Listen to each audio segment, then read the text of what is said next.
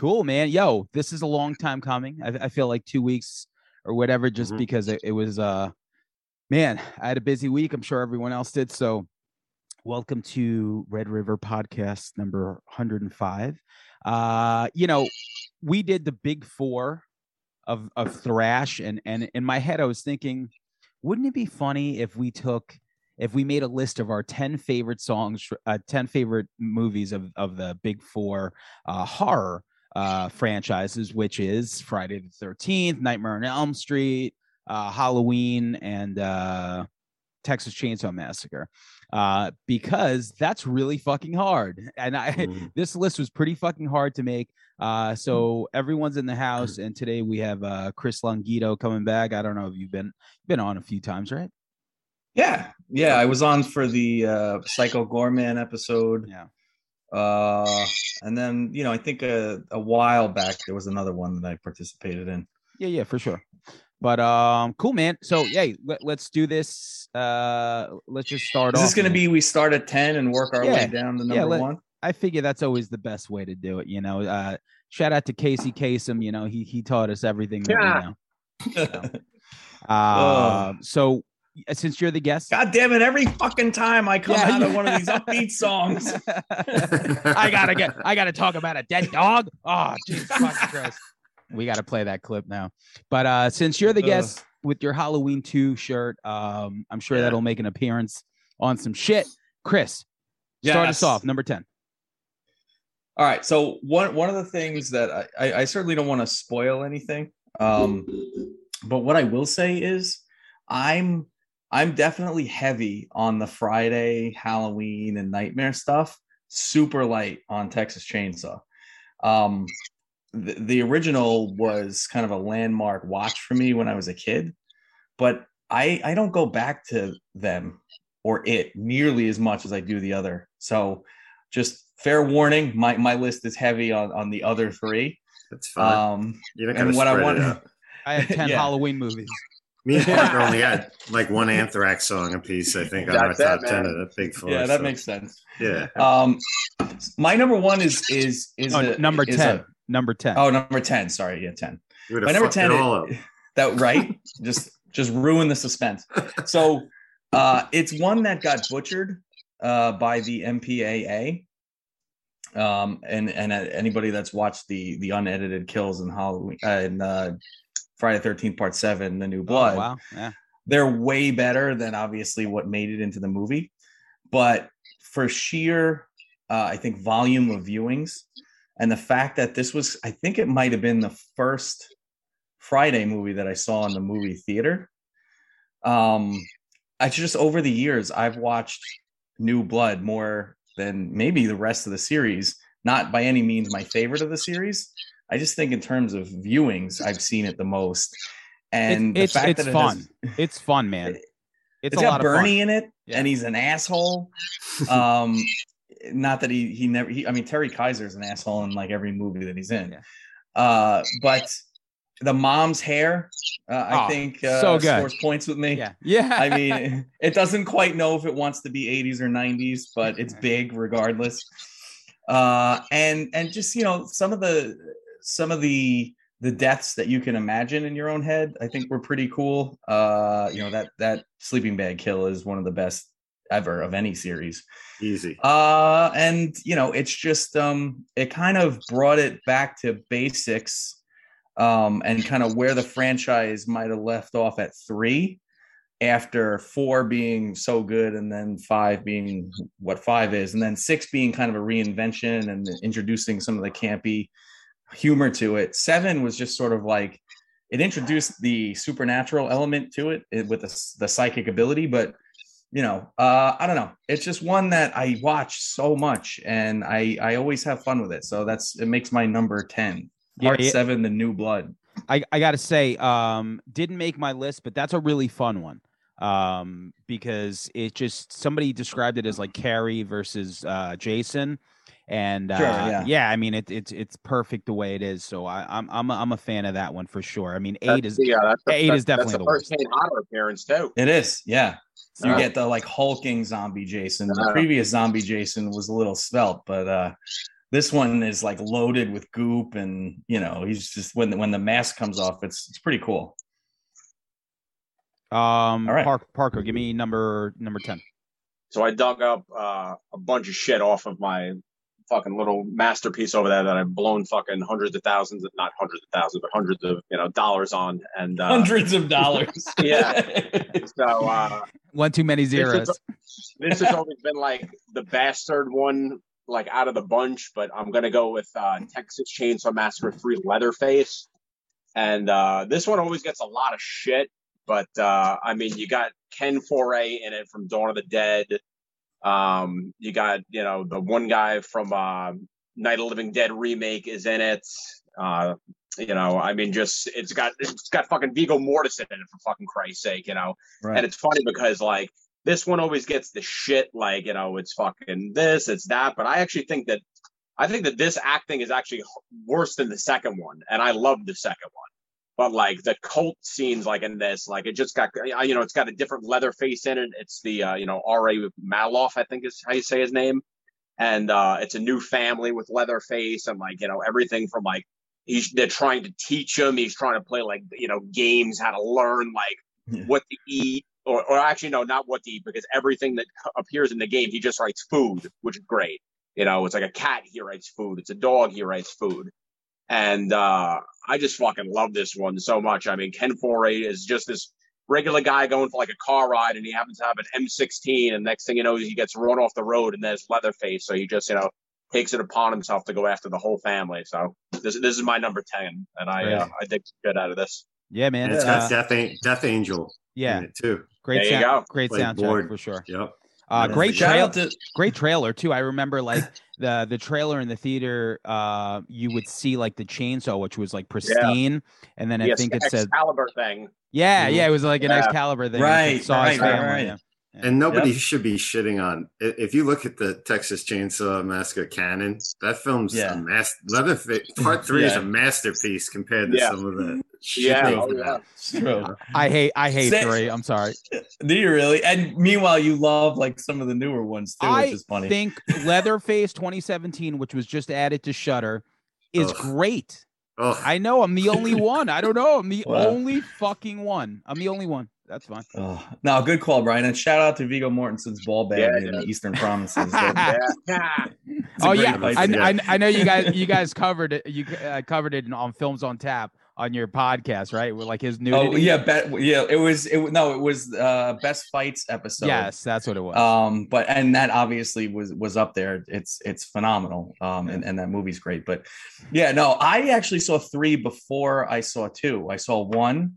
And then I never watched 2 because, like, I heard it was supposed to be funny or whatever. I was like, why am I going to watch that? So I watched Leatherface, and I enjoyed the heck out of it. I really did, for all the reasons you mentioned, right? But then I went back to 2, and I was like, oh shit, like I missed out not watching that until later. But 1 and 3, I could see 1 and 3 being attached to each other for sure. The tone is, a little more similar. Yep. So Langan, number 10.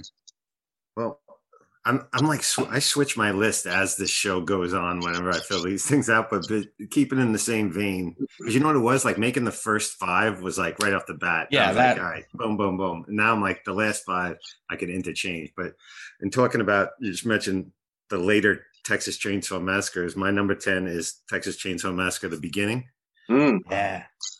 A lot of times when, I like that one.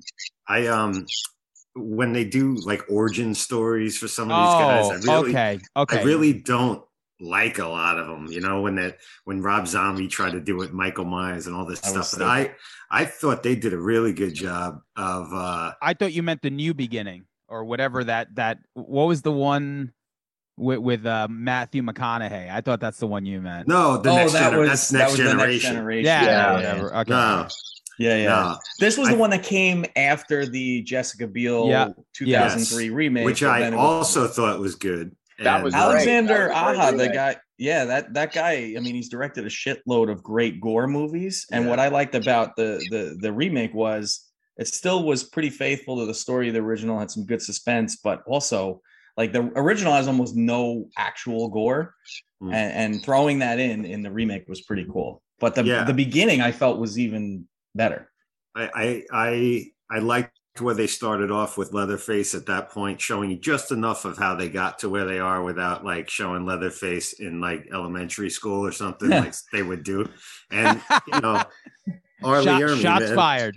Arlie Ermey is one of the best. And I wish he was in like lived long enough to do even more Texas Chainsaw, because he was that sheriff character was fantastic. And to add like grimy and evil, and to add like a really great character that late in one of these franchises when they redo it and stuff like that, and it not being like, you know, it's not the Leatherface the normal guys we're used to and stuff like that, and they add such a brilliant character, and he crushed it. But it's an origin story that works. It goes right just enough to explain it, and I think the performances were great. And that's my Texas Chainsaw Massacre, the beginning, my number 10. All right. So nice. I see where we're going. I can't believe you thought I meant part 4. Yeah, right. So fun. That's why you were Renee like, Zellweger is in that. I was gonna say I thought you were a big Renee Zellweger fan. I wasn't sure. Yeah. We'll touch on that later. I got a couple of side questions I'm gonna throw in here and there. So my number 10 is Nightmare on Elm Street 4. I remember a couple of years ago we went to Parker's house. Didn't we watch 4 and 5 together? I don't remember what it was for. Yeah, I think we did. Yeah. So I really like 4. When Master, that is right. Yeah. So like when Freddy comes back, like I just like the practical effects, you know, like all the blood and the flesh coming back to like the bone. Patricia Arquette wasn't, you know, same character, which I like. Yeah, I like when they hold over, but she was like, I'm not doing this one. Yeah. I gotta say, fucking Kincaid sucks. I'm sorry. I can't listen to him talk. It's just like he sounds like a prank. It's like they were trying to go for Rerun, but they didn't commit. Yeah. They're like, we'll make him look and talk like Rerun, but he'll be a weightlifter. Like, why not just get fucking Rerun? Right. Like, it wasn't like he wasn't available. They should have just been like, you know, they were like, call up Fred Berry. Come on. The kills were really good. So I really liked like when Joey, the mute kid from part 3. He's on his waterbed and like the girl like is like in the waterbed. That's so cool. That's the one thing about Nightmare on Elm Street, like that series, is that you have this license to get as crazy as your mind allows you to. So the director, Renny Harlin, of course, what did he direct? Ford Fairlane. Yes. Same director. And Die Hard 2. Yeah. So and Cliffhanger. Yeah, he's got some bangers. He's got bangers, but then he also has Cutthroat Island. Wow. I mean, still. Can't win them all, though. Yeah.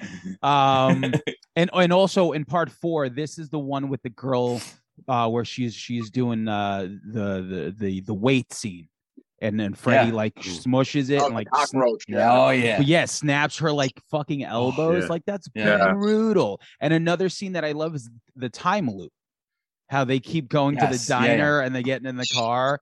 Like, dude, I remember watching that in the theater when that scene came on, and I'm just like, "Is the fucking is the film caught? Like, what the fuck is going on here?" Yeah, you thought you were like Gremlins were in the projection. Yeah. So anyway, that's my number 10. That's my last stellar Nightmare on Elm Street. Like, it really is. It is. Yeah. It's like I think so. The peak there. Yeah. So that's my number 10, Chris. Plus Dramarama and the fight training scene. Yeah. Come on. Love it. Yeah. Sure. And I said it at the Cover Me Bad show, Dramarama, anything. It, like when we would cover it, I was reading the lyrics and I'm like, this is like the most thirsty dude on the planet. Oh yeah, I'm just like I'm like, you trying to get Me Too'd out here in the fucking 84. So Chris, give me number 9. All right, number 9. This is one that I feel like people have grown to appreciate, or at least horror people have grown to appreciate over time. And being able to see 2 versions of the movie was fun. And that's Halloween 6, The Curse of Michael Myers. It's actually the theatrical version was Halloween, The Curse of Michael Myers. The producer's cut is Halloween 6. It's got the thorn for the A.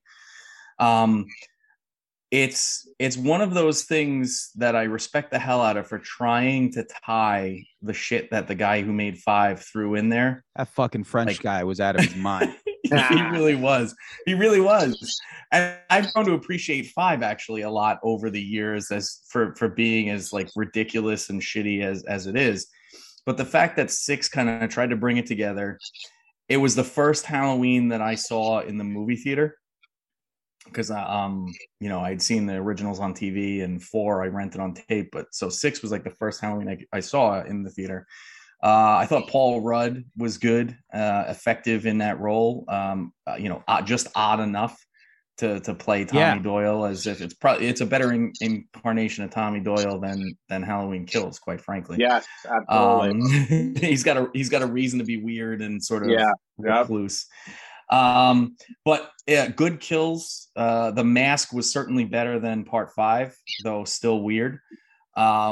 It's the only Halloween film to feature a guy's head exploding, which I always appreciate. And it's that guy had it coming. Oh, he totally did.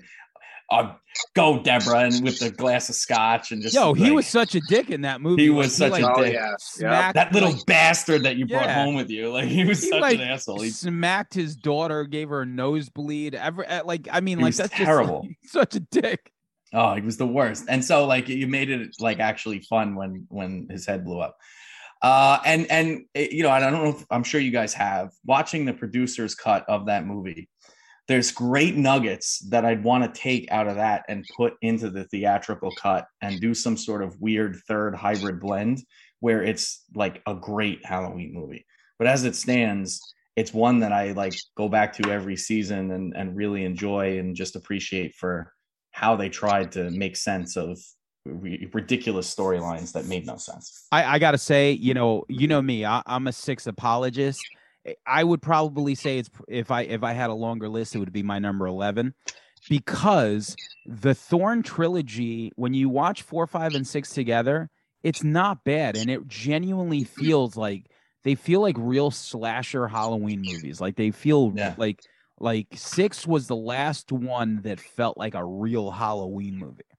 Like the shit that you remember, like H2O and Resurrection are just like it has that dimension sheen all over it, and it's just for sure.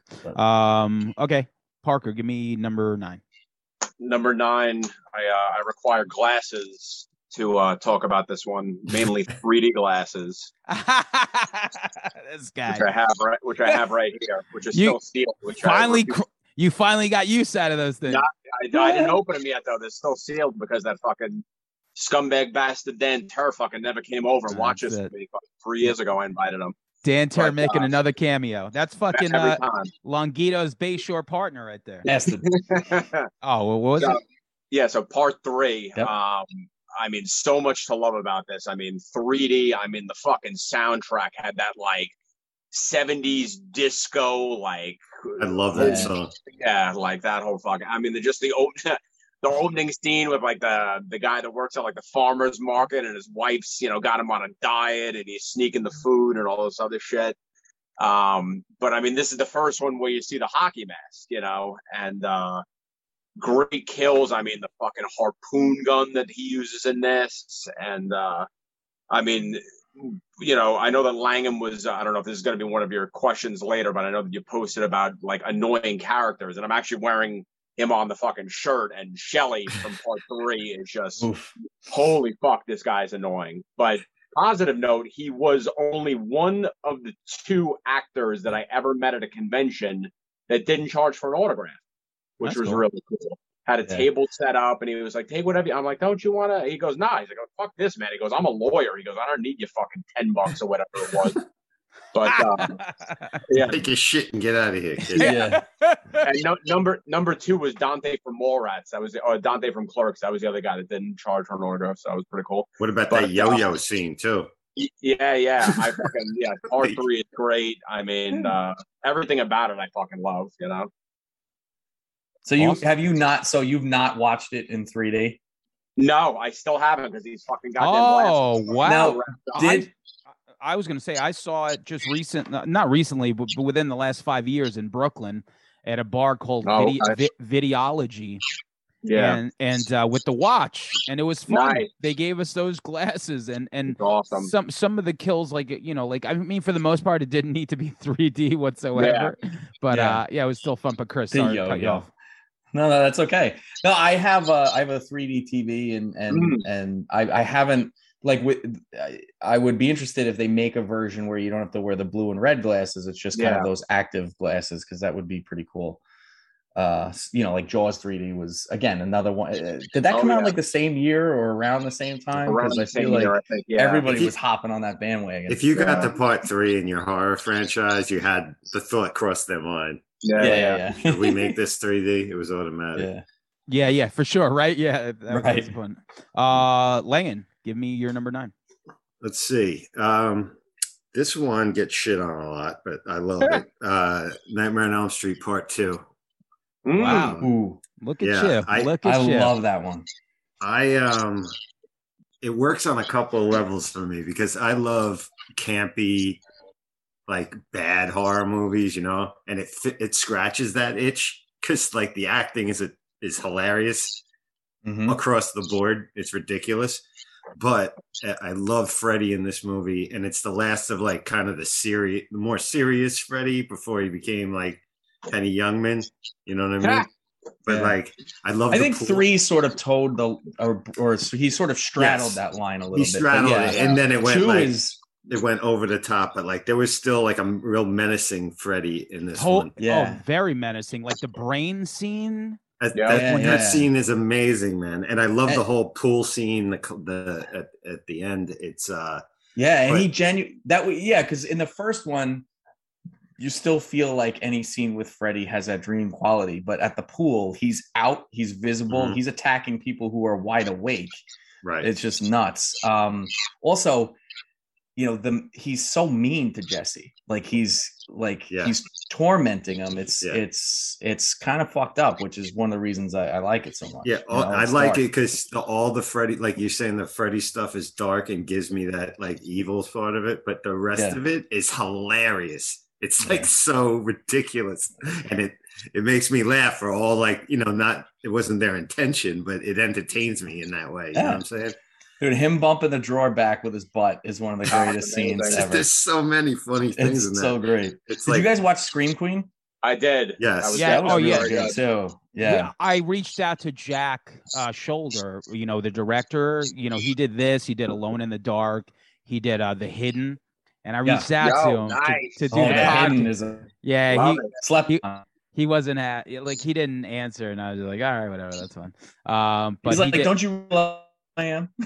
Yeah, I mean, he's like, yo, how many followers do you have? Yeah, stay in your lane for sure. So, but you know what? Another thing about Part 2, which is not on my list, but when Freddy comes out of Grady, like that's fucking crazy. Oh no, he comes out of Jesse. He comes out of Jesse to kill Grady, and then kills Grady. Yeah. That shit's fucking awesome. But I will, before it goes to you, Sam, and Parker mentioned it, the questions, the stuff I've been posting on Facebook, being that you mentioned Shelley. I gotta ask you guys, of all these movies, your most annoying character, who you couldn't wait to see get killed, out of all these franchises, all these films, who do you got? I know who I've got. Let me hear it. Billy the Stuttering Kid from Halloween Part 5. You know, that kid can go. Like, and the fact that I didn't get to see him die sucks. I got to think on that, but to be genuinely fucking honest with you, he's the one that really, like, I can't think of anyone else, like, in right now off the top. Like, Billy really bothered me. Like, he really bothered me. I don't know why, but he really... That movie's got a few. Mike, the boyfriend. Oh, you know Tina. Who? No, hold on. The cops. Oh, yeah. The same thing. Do you know that one of those cops is the newscaster from Die Hard? And when the blonde he's one. Harvey. The blonde. Yeah, and when he's trying to take the van, he goes, you know, Richard, we're on the air. He goes, eat it, Harvey. Harvey is one of the cops. Yeah. Crazy. But they're annoying. I gotta say, it is the kid, right? I can't think of anyone else. Oh, I gotta rep Franklin from Texas Chainsaw Massacre. Oh, Franklin's atrocious.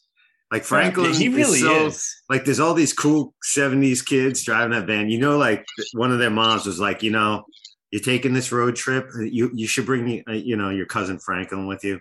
No, yeah. Take him with you. It would be really nice if you took him, because like he was so, and like, why is this guy hanging out there? Like, you can't have the van unless you take him. Oh, and when he's blowing raspberries and he's stuck in the house, and he's like, oh. I mean, he's and it's so hot and gross. He's just atrocious. He really is. That and Joey from part five of Friday the 13th. Was it Joey? That's his name. The kid with the chocolate bar, the candy bar. Oh yeah, yeah.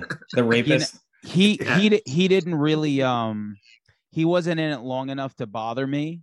He was in just enough for me. He deserved that axe. So that was, you know. All right, so then my number nine. My number nine for me is Friday. Wait, did Parker give his most annoying character? I thought Shelley, right? I'm sticking with Shelley. Oh, yeah. Shelley, okay. Yeah.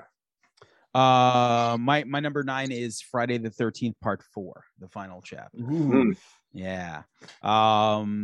You know, I've said this before, but if you take the first Friday the 13th movies, the first four, it's really cohesive. I like it. It's like the following day all the time. Yeah. And it's just this like really cohesive, like 4-part slasher.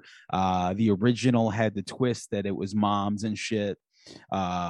Well, they drive that home, that cohesiveness, by like doing the first like 10 minutes of the first three movies. They replay the movie before that.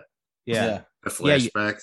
Yeah. But then a lot of it in 7 too. A lot of films did that too. But so with this one in particular, Joe Zito, I mean, we still want to get this dude on. I mean, Invasion USA. Yeah. You know, I mean, we got to talk to Joe Zito.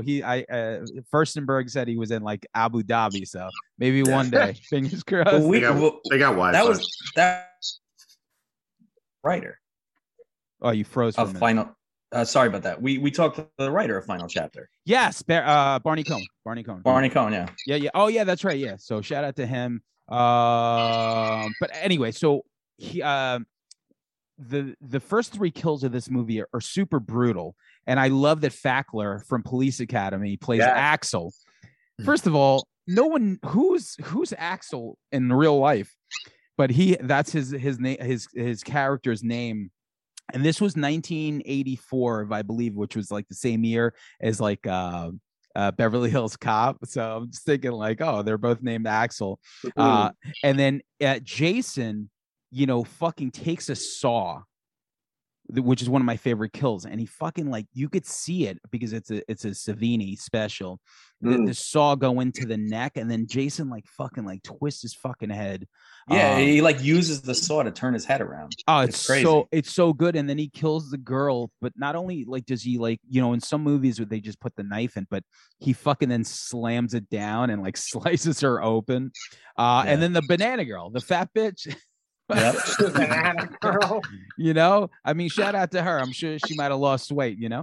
But like, I love the. She was actually in Crystal Lake Memories in the documentary. I don't remember. Yeah. If you go back and you look at part 4, she's in there talking about her death scene. She did lose a little bit of weight. All right. Well, you know what? She's doing better than me because I'm fat. So. But I love the car that drives by, and they were like, "Yo, you got a sister?" and then she's like, yeah, and then angry, and then she's eating the banana, and then the fucking knife goes. It's just great, and I love it, and you could tell it's slightly different because like you know Corey Feldman, like I don't know, had like a real cast. Crispin Glover was in it. Yeah, like character development, and I don't know, it was great. Judy Aronson. Yeah. Oh, I mean, come on, Judy Aronson's amazing. Yeah. Somehow she still looks the same. Shout out to her. Oh, it's crazy. But I don't know. I love it. I mean, for me, this is a go-to, but it's also the one that's further up on my list. So those are my 2 go-tos when it comes to Friday the 13th. So number 8, Chris. All right, number 8 for me. Oh shit. Yeah, number 8 for me is Friday the 13th, the final chapter. Okay, cool. So I'll just say, I also love it. I love the money that they put into it. It's clearly one of the better made of all Friday the 13th movies. while still feeling like very much connected to the first three. You know, Axel is basically Bud from Halloween 2. Oh, I actually had that essentially the same guy. I had that in my notes too. That's funny. I totally forgot to mention that, but you're right. He's basically like, it doesn't matter that like all these, like there's like a massacre that happened. And these women, they're like these beautiful young women. And it's like, okay, this guy's gonna, you know, somehow coerce her into some sexual activity. And he's got like, I don't know. It's just amazing. They're and the beauty of the porn that we have now on our phones, because what happens to Axel when she turns him down is he just starts staring at a TV screen of women doing aerobics. So it's amazing. I'm thinking, like, man, have we come a long way? It's like a Sears catalog he's getting ready to use. You know? Exactly. Yeah. So number 8 for me is Final Chapter. Okay, awesome. Parker, number 8. No, so number 8, man, this took me forever to finally give in and watch. And I was just like, why am I going to watch it? You know, Michael Myers isn't in it. But I finally gave in, and I finally saw Halloween 3, you know, now probably about 15 years ago. It wasn't even that long ago. But as a standalone movie, I fucking love this movie, man. I mean, like, take it out of like just go by like Season of the Witch. Like, this is a fucking Halloween movie, man. I mean, it's got some of Carpenter's best music, period. I mean, like, he's hitting that fucking like synthesizer, like it's going out of style. You got fucking Tom Atkins. It was. Yeah. Tom Atkins, definitely was. Like, shacking up with this chick in like a random, like, you know, motel out of nowhere. It took him all of 5 minutes. I mean, this fucking guy. And I mean, the masks. I fucking love these masks. I mean, I love it how, you know, it's not even have anything to do with Michael Myers, but yet even in Halloween Kills, they still had trick-or-treaters wearing these masks. I'm like, that's so fucking cool that they do this. And then Tommy Lee Wallace on top of it fucking directed this movie. I was like, holy shit. I'm like, this guy's got like, you know, this guy's connected to the first one. And I mean, Atkins, I love, you know, Joe, you know, from all of his past, you know, all of his other movies. And the fact that like John Carpenter and Deborah Hill were still, you know, involved in this movie, you know, not up front like they were, but, you know, and then you got, you know, the character of Corcoran, however you pronounce it. And, just this fucking like merciless guy that just wants to fucking pretty much kill kids and fucking take over the world. You know, it's like fucking insane. That's step one. If you want to take over the world, you got to kill kids. That's it. You know, and I don't know why. Maybe they were the biggest. Yeah. They were the biggest threat. I guess I don't know. First you get the money, then you kill the kids, then you get the power. Yeah, Tony Montana knows, but that's it's a very sinister plot and. Yeah, man. You know, it didn't make my list. Bleak ending. But, yeah. And I think we all need to just acknowledge though that Nancy Loomis is a terrible actress. Yeah. She was awful in Halloween 1. She was awful in The Fog. She's awful in this. She's just she's like the typical she's like the Sherry Moon zombie of fucking the Halloween or the Carpenter, you know, canon. No one's that bad. Yeah, no one is that. As soon as we get to my next pick, I'll give you someone worse. But okay, Langan, number 8. I got the original Friday the 13th Part 1. We obviously Jason's not in it. Well, you know, as the killer. Yeah. You know, but I just it some people, you know, it ranks lower than other Fridays for other reasons that I'll get into later, but I can't deny how important it was to me as a kid. It was the first one I got on VHS. It was such and how it stepped up the gore factor in these slasher films that were, and all these ones. Savini's, you know, it was a masterpiece what he did, and it's the barometer of that summer camp horror that, you know, perpetuated the 80s and stuff, partly because it was so cheap and you didn't have to get permits and you could just shoot in the woods and do whatever. But sure. It's just such a great film, and it's just such part of my DNA, you know what I mean? But yeah, that VHS cover is amazing too. Like, it was incredible. As time went on, like, I don't know why I always compare it to Sleepaway Camp, but in my head, like, as time goes on, I'm like, I think I like the twist in Sleepaway Camp more. Like, when I watch those two movies, I'm just like, when I watch the Friday the 13th movies, I always seem to like skip over one. Like, I always go two and on and stuff, but you know. Yeah. Well, it's because you like penis, right? Well, I mean, I like mine. I've never seen touched anyone else's, so I can't really.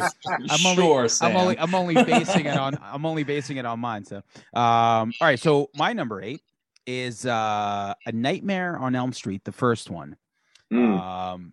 You want to talk about bad actress? I mean, I don't think anyone tops. What's her name? Heather Langenkamp. Yeah, she is. I mean, if you thought she was terrible in 1, wait till you watch 3. It's just like she outdid herself. But her best work was in Just the 10 of Us. I was about to say, what the fuck was that show with the basketball coach? Coach Lubbock. But okay, so this movie in particular, just the thought of someone being in your dreams is pretty brilliant.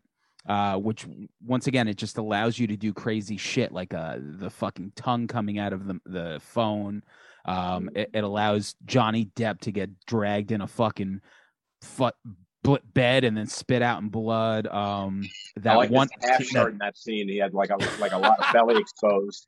Yeah. Hey, you know what? If I had his stomach, I might be wearing a half shirt too. Just throwing it out there. Right. The happy trail and all going out, you know. But and then also that scene with that first girl that died, where she's getting like dragged all over the Tina. Yeah. I mean, no, that was brutal. Very good.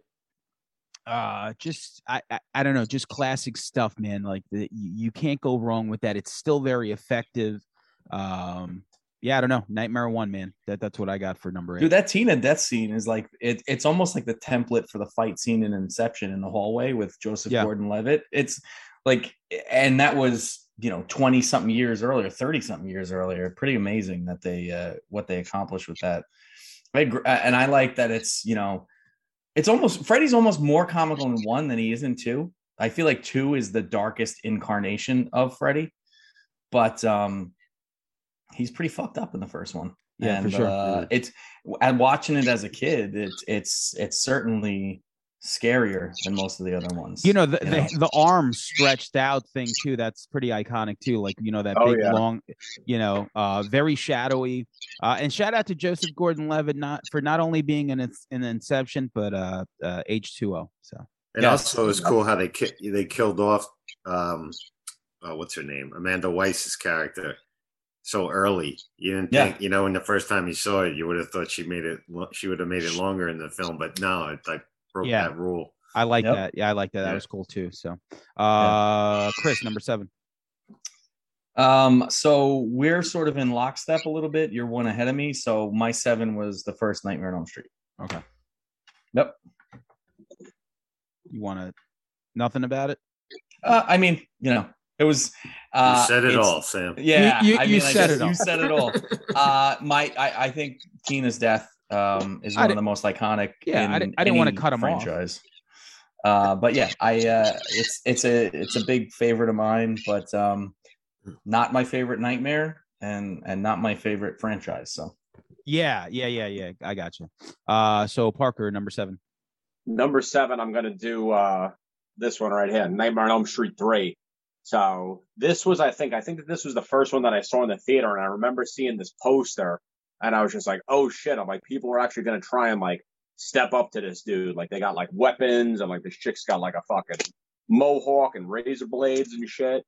But this was from NECA, by the way. So they always put out good shit. But this movie is great, man. I mean, the fucking Dream Warriors fucking song from Dokken. Oh my God. Yeah. I mean, Patricia Arquette, fucking hotness. I mean, this was definitely like the first, like we said, like the comedic. I mean, everything from like, you know, Welcome to Prime Time, bitch, to like, you know, The jokes were great. I mean, feeling tongue-tied, Joey. That's another good one. That is a good one. That was the only nude scene, I think. So a little more nudity I could have used on this. Only being. Yeah. Yeah. Did anything in that cover actually happen? No, right? I don't think so. You got like this guy was like the mage, and like he's rocking some like Nikes or Reeboks. I really can't tell. Why Parker, I think your mic switched. Yeah, your I don't know what happened to your mic. Or your mic switched to 2001, 2002. Try now. No, I don't know what you did. Check with Zoom and see if it's got the right mic selected, like in the bottom corner where you have the audio. Oh, I mean, I don't know how mute button. How would it just stop? If it was a USB and maybe it pulled out a little bit. Sometimes you're just using your phone? I'm just using my phone, yeah. Wow. I don't know. That's so weird. Yeah, just all of a sudden. It was like perfect and then tinny as hell. It's weird because I didn't even touch it. Huh. Okay. Oh, boy. Oh, no. Dream Warriors. Holy shit. Do you have like leave and like come back or something? Yeah, what if he rejoins it?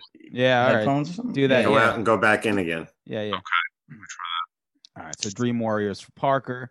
So Langan, give me your number 7. My number 7, which I'm sure is gonna be mentioned by everybody later, but Friday Part 6, Jason Lives. It's, you know, it was such an epic film because, we all know in Part 5 that Jason wasn't there and stuff. So bringing Jason back, because obviously that's what the franchise needed. I loved how Tommy McLaughlin, who we've had on the show, if anybody goes back and listens, his gothic horror influence, what he brought in, like the beginning of the film with the fog and the moonlight, and how Jason's resurrected with the lightning, at shades of Frankenstein and things like that. Yeah. And the humor that he brought into the film, but not like, I don't know, it's just a really fun movie. The humor doesn't feel forced. It's enjoyable. The kills are great. It's just a fun Friday. It's probably the most fun Friday the 13th film. Yeah, I'll save it because I'm sure we all have it higher up. Yep. Yeah. It's a lot of fun though, absolutely. Yeah, yep. Yeah, for sure. Having that dude on, like I was thinking about his episode the other day because he posts a lot of cool stuff on Facebook, and I was like, man, that McLaughlin episode was great. So it went down for a couple of points because there's no titties in it. There is no titties. I had to drop it down a little bit, but yeah, true. That's all right. So a great final girl though. She was great. The whole all the quote unquote kids or teenagers were it was a good cast, Yep. Mm-hmm. And the only Friday film that has actual kids in the camp, right? Unfortunately. Yeah. So my number 7 is just like Parker, Nightmare on Elm Street 3. My favorite of the franchise, obviously. I have 3 of them on this list, and this is the last one. I will never not think that that's Bill Maher. Right. Yeah. The main guy, Dr. Gordon. I'm like, this dude is Bill Maher, and he's hanging out with Larry Fishburne, and this is great. Yeah. And one of my favorites. It was still Larry at that time. Yeah, Larry. Yeah. One of my favorite kills in it is, once again, like I said, it's just the creativity that you're allowed to do with this stuff. And when the kid Phil that's in the group home with everyone, Freddy makes like a puppeteer thing, and he like rips his veins and tendons out. And that's my favorite Freddy kill ever. It's pretty amazing. It's fucking pretty awesome. Gross. Like when you watch it, the way he's walking too is so creepy. Yeah. So that's my number 7. So. Chris, give me your number 6. My number 6 is Halloween 3: Season of the Witch. Like Brian, I was probably late to the party on 3, just because I guess that Michael Myers wasn't in it. So I think I saw 1 first, then 4, and then I went back and saw 2. And then finally I went and watched 3, and knowing that Michael Myers wasn't in it made it a much better watch out of the gate for me. And just over the years, as I've gotten older and more cynical, and I've seen movies with fucked up endings like The Mist and other movies where it's just sort of nihilistic and empty. You know, Atkins yelling into the phone at the end, "Stop it, stop it." And you just know that it's still happening and it's going to happen to a bunch of kids is impressive. That movie, the robot guy kills, like when the guy crushes the guy's like face and then rips it out and then pours gasoline on himself. Fucking awesome. So it's one of those movies where, yeah, it feels very Halloween. It's got Tom Atkins in it, and it's got some brutal stuff going on. The lady who gets her face all fucked up from the Silver Shamrock, disc or whatever, like that is horrifying when they show her in bed and they're just like still kind of alive. Yeah, it's grown on me over time, and I think it's grown on a lot of fans over time. Yeah, and it's dark, but still feels very much 80s and Halloween, which are two things that I think we all love. Yeah, it's funny that you say like the first kill, like the robot goes into that hospital room and fucking sticks his fingers into that dude's eyes and then yanks his nose. Yeah. And then pours gasoline on himself. I think it's just a way of being like, hey, Michael Myers is not here, but we're just going to basically put like it's just going to be this brutal. And people still didn't give a shit. They're like, fuck you. Yeah. I know, right? Yeah. I was part of that too. So listen, drum roll to see if Parker's mic is going to work. Ready? Parker, what's your number 6? Do I sound like a robot? Sound better. It's better, but not as good as it was in the beginning. Yeah. Either way, okay. It's better than it was. Better like House 2 better? Or All right, so I'm going Halloween 2 for my number 6. Oh, so shit. I think that's painfully low on a top 10 list. Well, I think that this was on... there you go. Better? It came in and out. Do you have like a mic attached to your shirt that you keep turning away from? Right there. Like, right there? Right there. Yeah, that's good. Perfect. Don't move for the rest of this time. I'll hold it like that.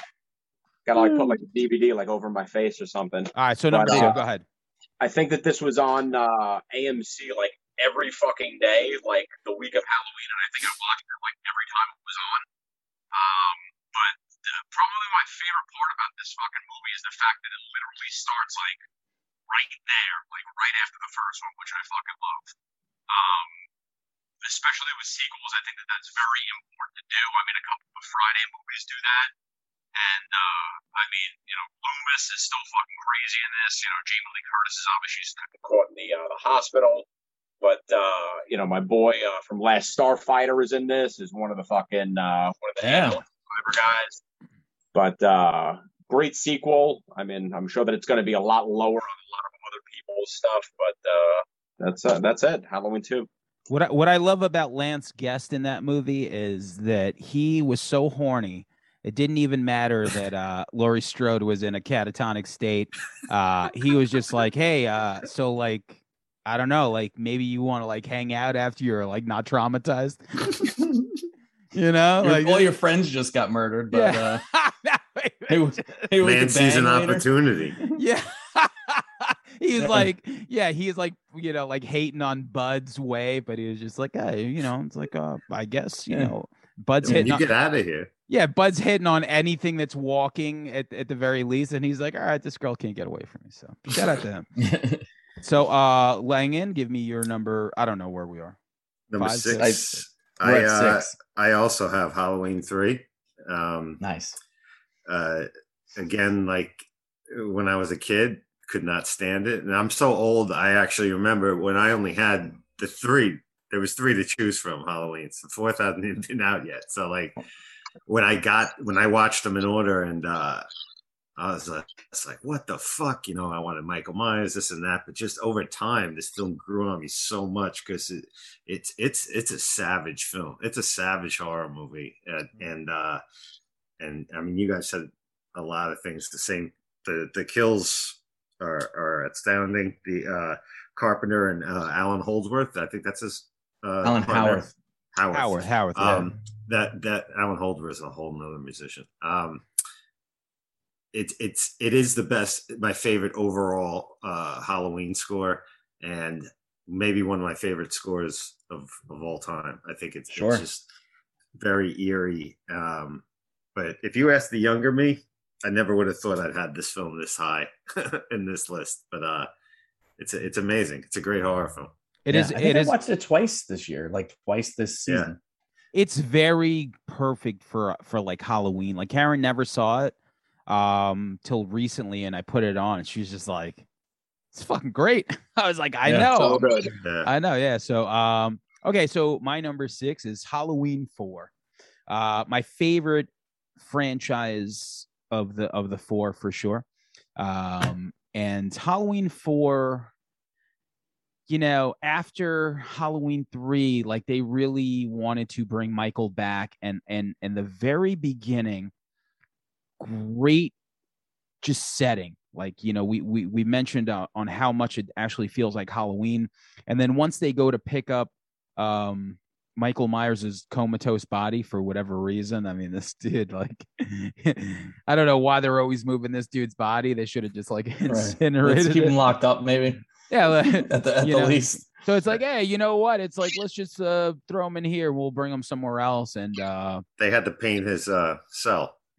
They had to or fumigate or something. But as soon as they're like, oh yeah, you know, he has a niece that's living in Haddonfield. Like you see his hand crunch up, yeah. and then he takes his thumb and puts it in that dude's skull.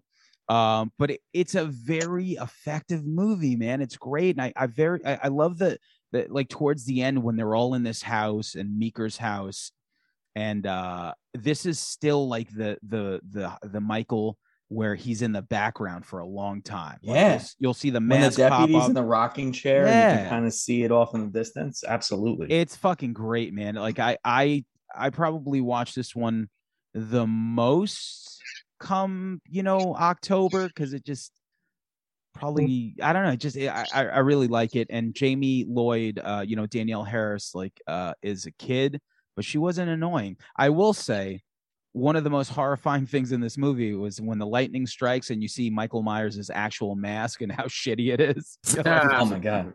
You're like, what is that? Like, it's like this white mask. It looks like just a white mask. And you're like, yeah.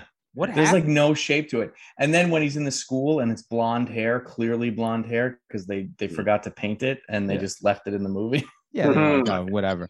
But yeah, I said that they probably took William Shatner's like career and made masks out of it. So I said this is the T.J. Hooker mask.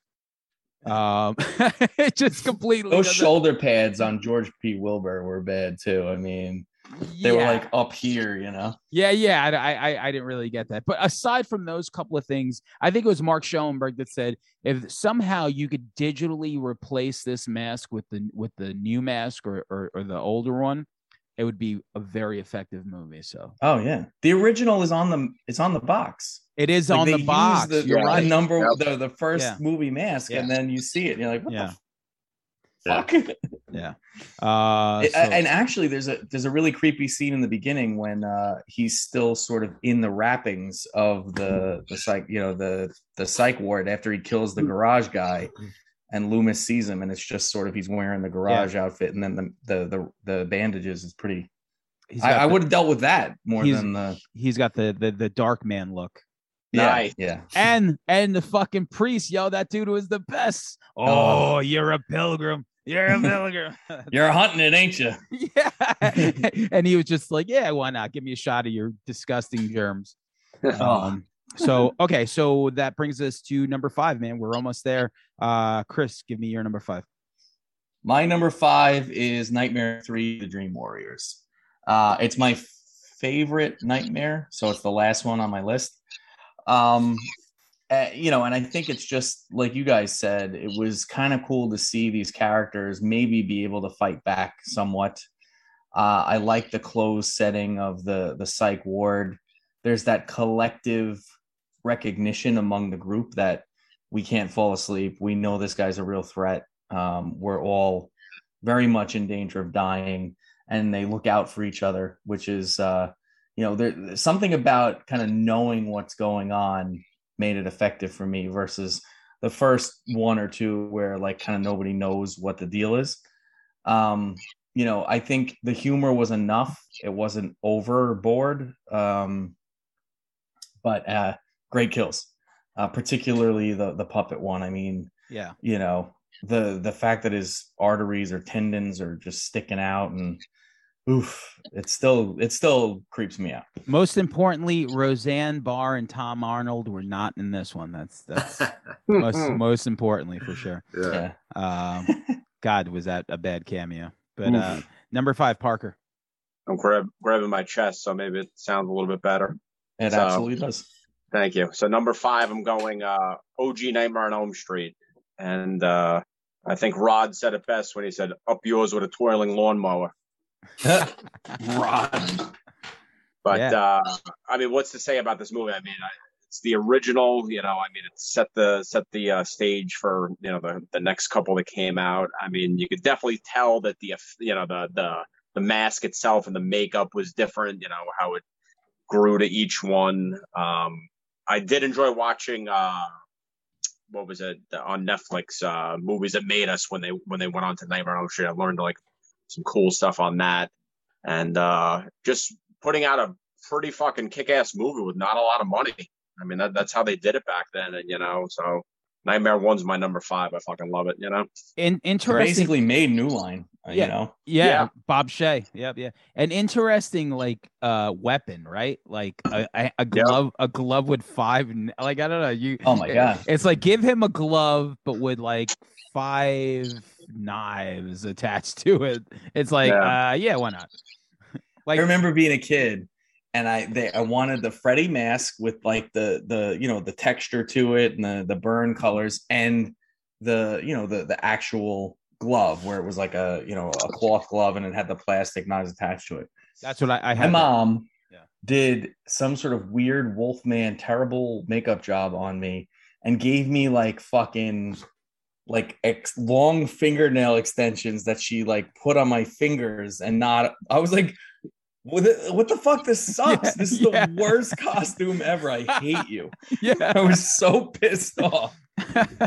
She's like, no way. I'm gonna make it even better. Don't worry. Yeah, she's like, don't worry about it. I won't. I don't have to buy it. I'll make it. And I was like, we got Freddy. Shit. We got Freddy at home. Don't worry, Chris. We got Freddy we got Freddy at home. So who's up? Parker? No, Langan. My number 4 is is it number 5? Oh yeah, my bad. My number 5 is Friday the 13th Part 4, which has been mentioned already. I don't know what else I can add to it. Judy Aronson, if you're listening, get on the show. Yes, get on that. Holla at me. Yeah. I wore that part out on the VCR. Phoebe Cates in the pool in Fast Times, the part with Judy swimming in the lake. But I don't know what else I can add that hasn't already been said. So I'll throw out a question to all you guys. If you're going to make a big five franchises, and you're going to add another one in here, what would make the cut? That's easy. And it's Hellraiser, and why isn't your answer Hellraiser? It's easy for me, and I'm going to go Saw. I'm going to agree with that. Saw. Yeah, I'm going to agree with that. Regardless of what you think about the installments, man, they are all brutal. They seem to be cohesive to the best of their ability. Every year they're like, okay, we're going to we're going to extend the story, and they did it for a fucking very long fucking time, man. The guy wasn't even fucking in it, and they're still making movies, Yes. Yeah. Every year they're like, we got to figure out a way to fucking have our October release, and Saw all the way. Chris, I've grown so tired of that franchise. I probably prefer a Final Destination franchise over the Saw franchise. That's a good one too. But Langan, to your point, the first 3 Hellraisers are amazing. Notch. I love Hell on Earth, but the second one to me is just ridiculous. It's one of the best sequels ever, and Hellraiser's franchise has some shitty movies in it, but like, which of the franchises we're talking about tonight haven't had some fucking shitty entries? I mean, you could throw Leprechaun out there, quite frankly, with the, if you're talking about prolific. Yeah. I just friended the writer of the Hellraiser movies, this guy Peter Atkins or whatever. So if you're listening, Peter, I'm about to punish you real soon. I'm like, yo, you wrote this? That's cool. Hey. So, all right, cool. So what am I? My number five? Number five, yeah. Okay.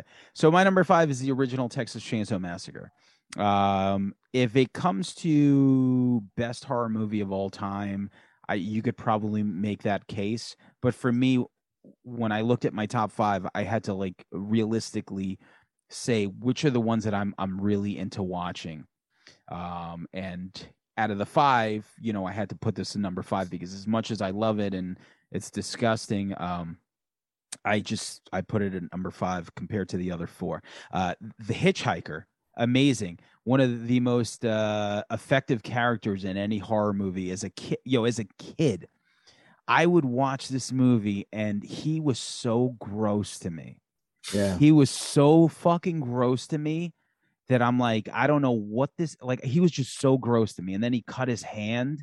Yeah. I was just like, yo, get this guy the fuck out of the car immediately. Yeah. It totally builds that sense of nothing dread, else bothered me. Yeah. Seriously. Maybe the end where they're like, you know, it's like so crazy and it looks disgusting, like, you know, grandpa's dropping the hammer, but nothing bothered me more than watching that guy with his twitch and his like birthmark slashing his hand. I'm like, yo, seriously, I'm like, get this fucking guy the fuck out of this van to make me feel better. So Texas Chainsaw Massacre, OG, number five for me. Chris. Nice. Number five. Four or five? Four. Whatever. All right, so yeah, my top four starts with Jason Lives, Friday the 13th Part 6. You know, you guys talked about it earlier. Fun, maybe the most fun in the franchise. The zombie Jason and the way he's resurrected is great. The sheriff kill when he folds him in half backwards is just phenomenal. I like the relationship between Tommy and the sheriff's daughter. I forget her name. Forgive me, but she was great in it. But all of the there wasn't any characters of the either the counselors or the kids where you were like, I hope they get it. You know, you kind of you like them more than I think some of the other movies where you were just waiting for that great kill scene. And Horseshack. Yes, yeah, man. And it's got Horseshack, which is it's an interesting choice. Sure. You know, it always confused me a little bit that he like put on work gloves and a utility belt because I was like, is he gonna go on the telephone pole and this weekend fix some lines or something? This weekend or last weekend, your podcasting partner, I mean, you guys don't do the show anymore, but what was Tim, who we've had on the show, of course. Yes. Was he looked like Park 6 Jason to me, right? Yeah, I think that was his inspiration. Like, he just turned zombie one, not decrepit, you know, Kane Hodder zombie one. Yeah. So I think that's what he was going for, and it came out great. But it's a lot of fun, and it's my favorite Friday film. Cool, number four. So Parker, give me a number four. Oh man, number four. I'm going with fucking right here, fucking TCM number 2, baby. Yeah. So, I mean, holy shit. I mean, I got my little chop top figure fucking right here and fucking comes with fucking Nubbins fucking next to him right there. I mean, man, old fuck you, Charlie. Yeah, what could you fucking say about that? I mean, comes with his Sonny Bono wig and he's got his hippie glasses and everything. I mean, holy shit. I mean, this fucking movie, I mean, I could go on for fucking days about how much I love this movie. I mean, is it good? I don't know. I really don't know anymore. Like, because I've seen it so many times, maybe it is a piece of shit, but I still love it. I don't know.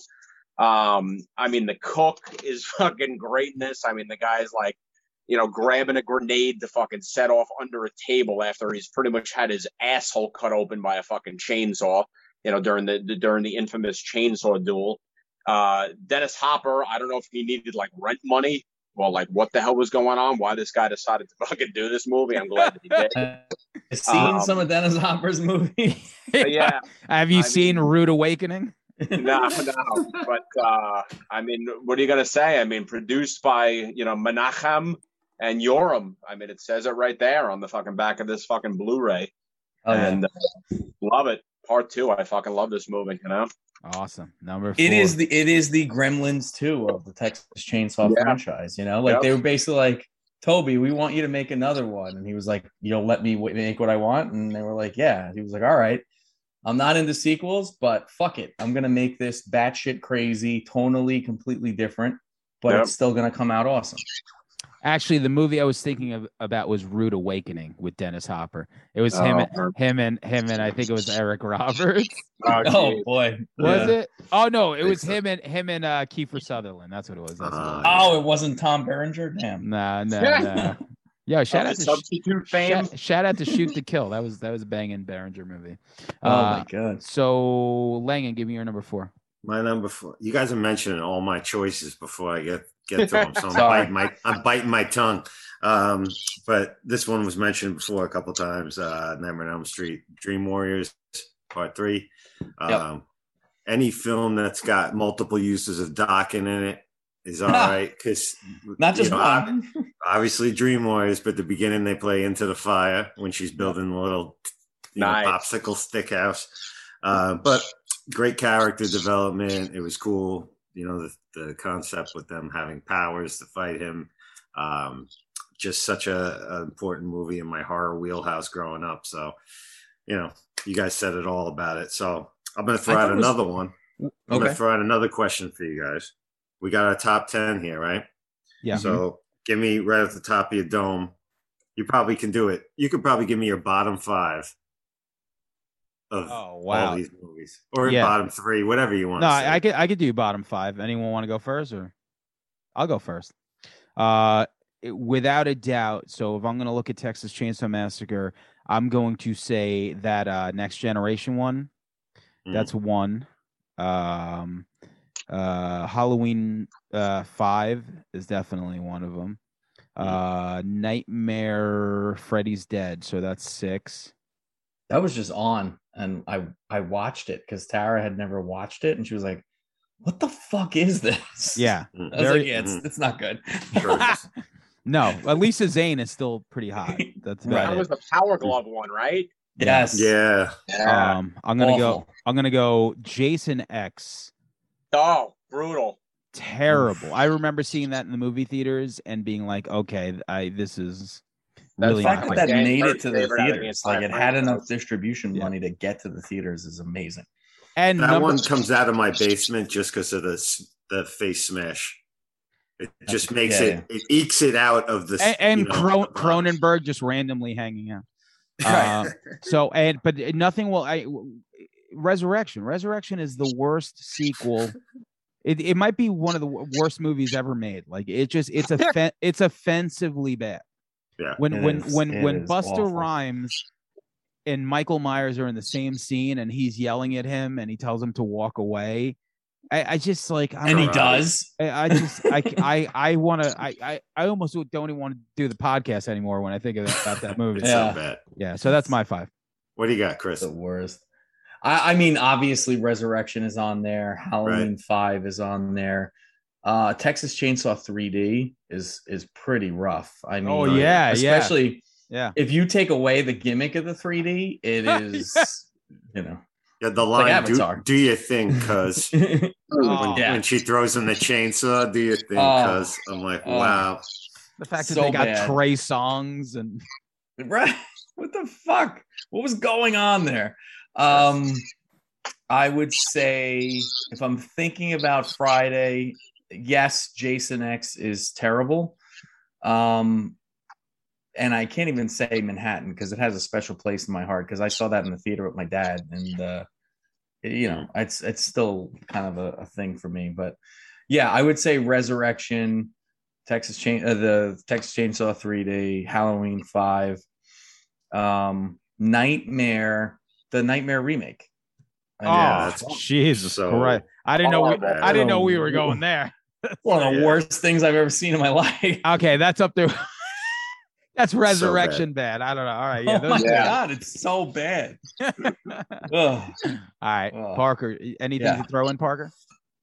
I mean, we pretty much said them all. I'm not a huge fan of Jason Goes to Hell, honestly. How dare you, sir? Love that movie. Sucks. I love that one. Sucks. I love it. It's so brutal. It's like The Hidden mixed with Jason. It's worse than Jason Goes to Space. Almost, it's worse. Great nudity in the beginning, though. That shower scene. I applaud that. That was very good. It had the chick from Buck Rogers as the mom or the nerd, the waitress. Erin Gray. Yeah. But yeah, not a big fan of that one. But I remember seeing Resurrection for the first time, and I'm just like, how the fuck are they gonna bring this dude back? They fucking decapitated him. Oh, they brought him back. But how they explained it, how he it makes total sense. He changed clothes and he changed the mask. Yeah, holy shit. Yeah, it's bad. It's so bad, yeah, for sure. Yeah. All right, so what do we? I'm going to quickly name my five. If that's cool. Texas Chainsaw Next Generation, like Sam mentioned, 3D, like Chris mentioned, Rob Zombie's Halloween 2. Oh, God, I forgot about Zombies Halloween. Yeah, amazingly bad. Resurrection and the Nightmare on Elm Street remake. And I don't have a Friday one in there, but it would probably be Jason Goes to Hell if I was. Even worse than X? Yeah. Oh, well, you said you like the face smash. Okay. It takes it right like a cunt hair out of the basement right there. Yeah. But, anyway, back to Sam, number four. Number four, I gotta say, Amazing Grace, come sit on my face. I'm amazed you have that low. The other three, they're all superstars at this point. Yeah, at this point, any one of them could take, could be the number one on a given day. So what I love is just the continuation. It wasn't Carpenter, but it really felt like Carpenter. Mm-hmm. This was dark. It was like the least populated hospital in all of America history. When you think of like the hospital in like Halloween Kills or like I don't know Cobra or like any movie that has a hospital in it, there were people pouring out of it. They had like that's how they are now, actually, after the vaccine mandate. After the vaccine. That's what you'll find. They'll find at a hospital at night.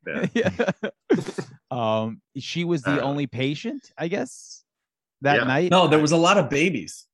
Oh yeah, babies. Everybody was having babies in Haddonfield, but nobody was sick or injured. No, babies and the kid that ate the razor blade too. Yeah, which is a great effect, by the way. Yeah, I don't even think they could have seen him, right? They were like, "Oh, we're too busy," and it's just like, "Wait, what? How are you not seeing this kid? No one else was there." He's got like one of those old school razors in his mouth. Yeah, I'm like, see, he's way more hurt than Laurie Strode is at the moment, but it's just great, man. Like when he's chasing her at the end. Mm-hmm. So like that's just tension, and that was the Michael Myers that we all remember because he's walking and she's crawling. At that point, it's like it's like. And I hate how this movie's like been like ignored in like when they come back with part 4 or whatever, or when or Halloween 2018 comes out, it's like nobody recognizes Halloween 2, which is such an amazing film. Like it happens in the timeline. Yeah, like and 2018 could have just started from 2. Right. Like, why not? Who cares? Yeah. Except that they didn't want to have the brother-sister relationship.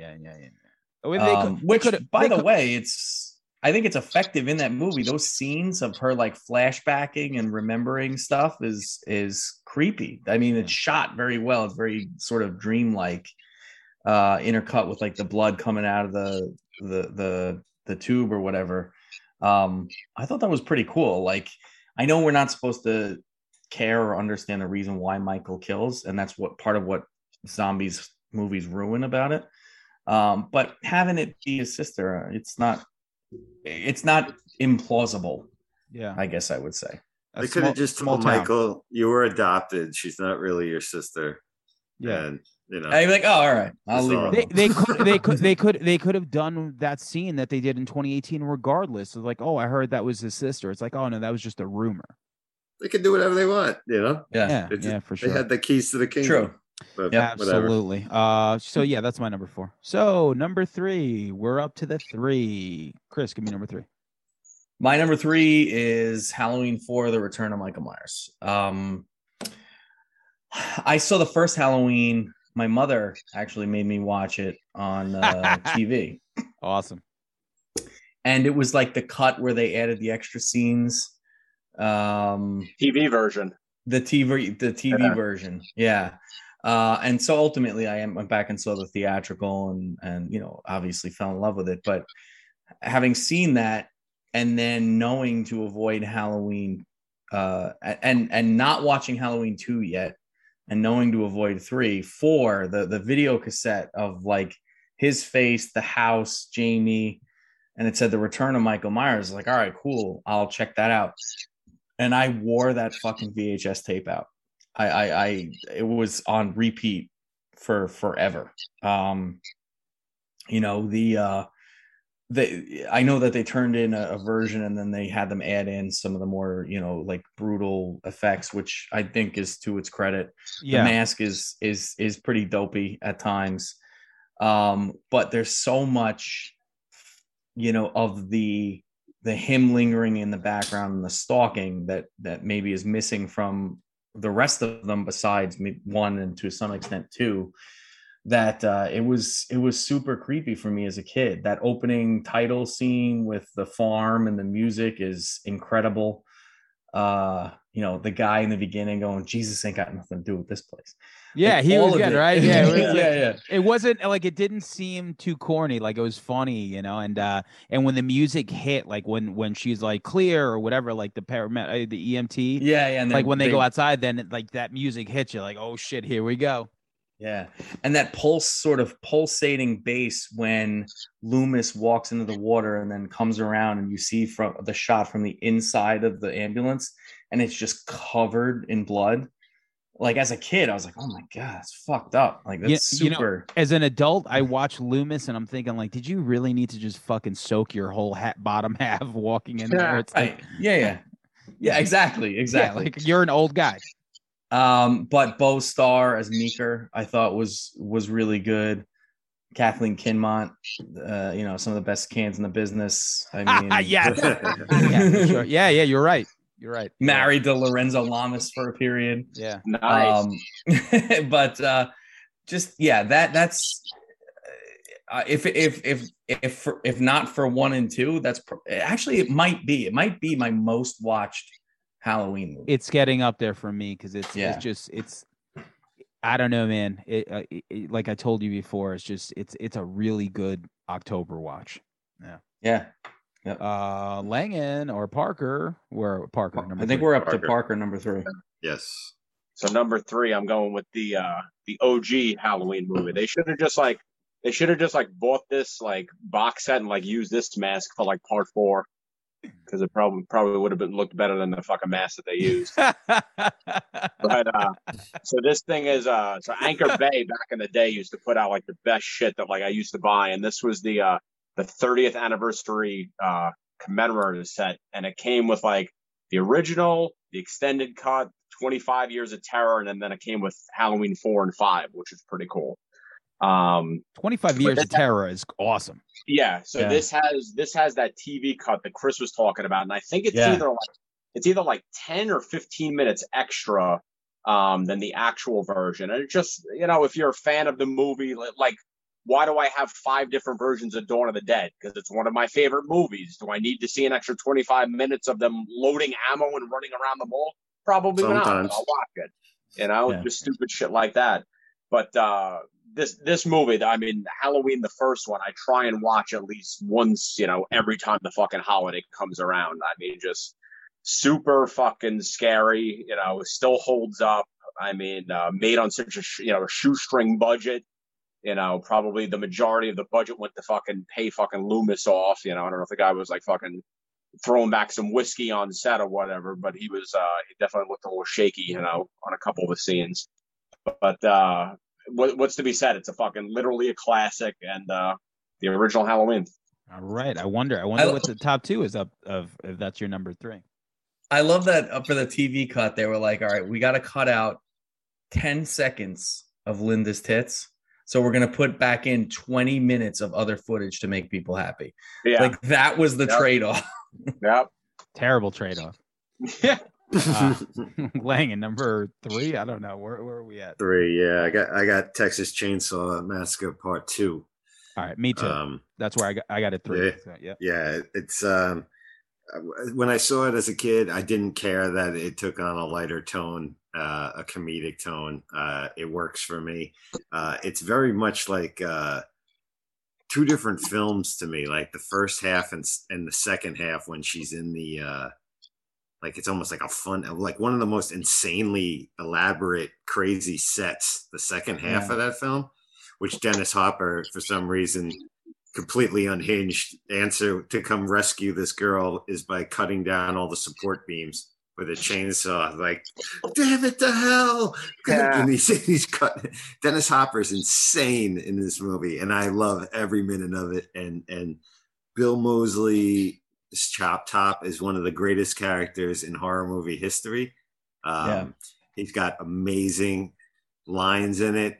The scene in the radio station is still one of the most savage things I've seen, when they're hitting him with the hammer and he's shaking on the floor. And it's such like a thud sound to it. It's amazing. Yeah. And the way it's lit, when they come down and Chop Top's sitting there on the sofa, the way it's lit, it's just incredibly eerie. And and on a musical note for this film, and shout out, I love the Oingo Boingo. The Oingo Boingo track at the beginning when he's in the truck, one of my favorite songs. And also, I'm a huge Skinny Puppy fan. And the album Cleanse, Fold, and Manipulate that I used to listen to like crazy. It's got so many samples from this film. They Live on Fear. And you got that last Slaughter on tape you played on the radio, him saying it. And I remember hearing it so many times. So this film resonates musically with me too. And it's great. It's bananas. It's insane, and I love it. It's fun. Mm-hmm. Okay, yeah. For me, number three is also Texas Chainsaw Massacre 2. God, I have so many notes about it. I was listening to Savini on Mick Garris's podcast, the last episode he did, and he talked about how he's really upset with the edit of that, because in the movie, he's like, you show the chainsaw going through the yuppies, the head, in the very beginning. He's like, but they edited it out. You only see the back of his head. He's like, that sucked. Yeah. And I know we mention it, but I love mentioning the fact that that scene in the very beginning where they're, the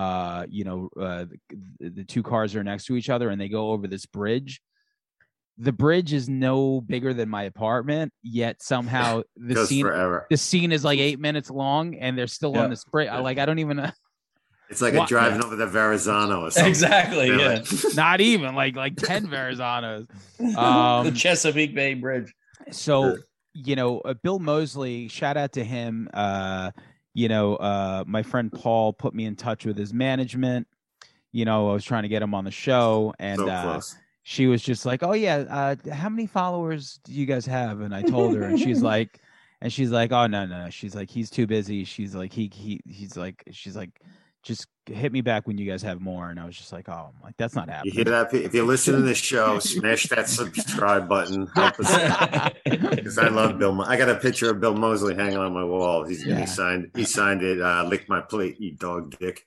Very nice. God, that's awesome. Fine that Jerry was a race car driver too, because that's right. There's another one. What the fuck is this? Before I even knew what the movie was, Yeah. Sure. But aside from the quintessential, radio station scene, which is just as intense as Boogie Nights' firecracker scene, I think, because Leatherface is coming out somewhere, and you're just waiting, right? And then she's like trying to get him out and shit. But also the hammers to the head as a kid were pretty hard to watch because it looked real. And he was just like incoming and he's hitting LG in the head. that fucking fat belly of his, and that checkerboard shirt, and the scene where he's skinning him and puts the face on her, like that would creep me out as a kid too. Yeah, you know? He's like, "Oh, how you doing, darling?" He's still spitting on the ground. Yeah. He's like, "Oh, can you pass my tobacco?" Anyway, like we could go on and on about that movie. So that's my number three. Back to our number two. So Chris, give me your number two. From this point on, it's kind of sequential. My number two is Halloween 2. For all the reasons you mentioned earlier, you guys have both mentioned earlier, the continuation from sort of like literally the same night. That first scene is so effective when he's sort of like, he's trying to find refuge in one of the houses, but he can't help himself but kill people. And then, just the idea that you explored Haddonfield a little bit more, it expanded the threat beyond just Lori and her friends and the kids. All the stuff in the hospital is fantastic. The hot tub scene is one of the great scenes in the franchise, for multiple reasons, obviously. It was one of those things where it took the original and everything that made it great and kept all that, but then peppered in a little bit more gore and overt violence versus kind of what was suggested or not quite shown. And so as sort of a template for every horror sequel, and it's referenced in Scream and everything else, like the best ones do the same thing, but then they also amp it up. And that's exactly what Halloween did. So for me, it's one of the best horror sequels of all time, if not the best. It might be, for sure the best. But I mean, according to my list, probably not, but yes. In theory, yes, I think so. But okay, Parker, number two. So number two, I'm going with, here's your boy right here, the Hitchhiker from Texas Chainsaw Massacre, the original. So this guy's got he's got his camera, he's got his razor blade and his fucking bag of shit. So man, do I know you're number one already, but go ahead. Well, you think? So super low budget, this movie. I never did get this Gorgon video released, this like insane fucking collector's edition that you could actually get the fucking truck that for the last scene or whatever, it comes with a bunch of shit. So I thought that was pretty cool. But super low budget, super effective. I mean that I love the camera noise when they take a picture, that weird fucking noise, that so many bands have sampled. And, we touched upon how annoying Franklin is. I'm sure most people have seen this movie. If you haven't seen this also documentary, I think it's on Tubi right now, Texas Chainsaw Massacre, Family Portrait. So this is a documentary about the filming, and they get into the conditions of how fucking hot it was, like how long the filming. I think that they said that the dinner scene took like 12 or 15 hours, something insane to fucking shoot, where they were literally like almost passing out of exhaustion, and how little they got paid, and some of them got offered the sequel and they didn't want to do it, because they weren't sure about the money. I was lucky enough to meet Gunnar Hansen at, Jesus, I think it was my first HorrorCon I ever went to, and that was back in 90. It was either 98 or 99, and the dude was fucking huge. He was this big, burly, fucking football-looking guy, and I actually had to crouch down, to take a picture with this guy because he was so big. But, I love the original. I mean, the mask, what it looked like, and just can't say enough good things. Yeah. I'm sorry, like, the audio is all fucked up, but... No, I'm sorry. We heard you. It was you sounded like Franklin. It's funny. It's just like whenever you put something in front of the camera, for some reason, the audio just does what it does. But yes, there you're back. There we go. I can't even describe or explain it. But yes, say it again. Family Revisited. What? Texas Chainsaw Massacre: A Family Portrait. I think it's on Tubi right now. Okay. Cool, man. That's number two. And I guess Langan, number two. It's a great movie. My number two is, I'm sure is going to be some number ones there, but it's Halloween one, the original. What can I say about this movie? It's one of the most classic horror movies of all time. No other film that I probably religiously watch at a certain time of year, every single year for I don't know how many years. It just gets me such in the mood for my favorite month of the year of October, which I'm so sad is over. Yeah, but it's just it's perfection. It's great. It works on heavy suspense. It's just it's timeless. And I'm sure you guys are going to have more to say later, so I don't want to steal your thunder, but that's my number two. For sure. My number two is Friday the 13th Part 6, Jason Lives. Ooh, that's up there. You know, it's just great. I don't know. It's just it's a lot of fun to watch. Like I said, if I really wanted to do best horror movies, maybe the list would be a little bit different. I would still have the same number one. But when it comes to movies, like if I looked at the four franchises and I picked the 10 movies that I want to watch, you know, like the ones that I watch the most because I like the most, then Jason Lives is definitely like my go-to out of that whole series. It's just fucking great. I mean, fucking, you know, everything that we said about it.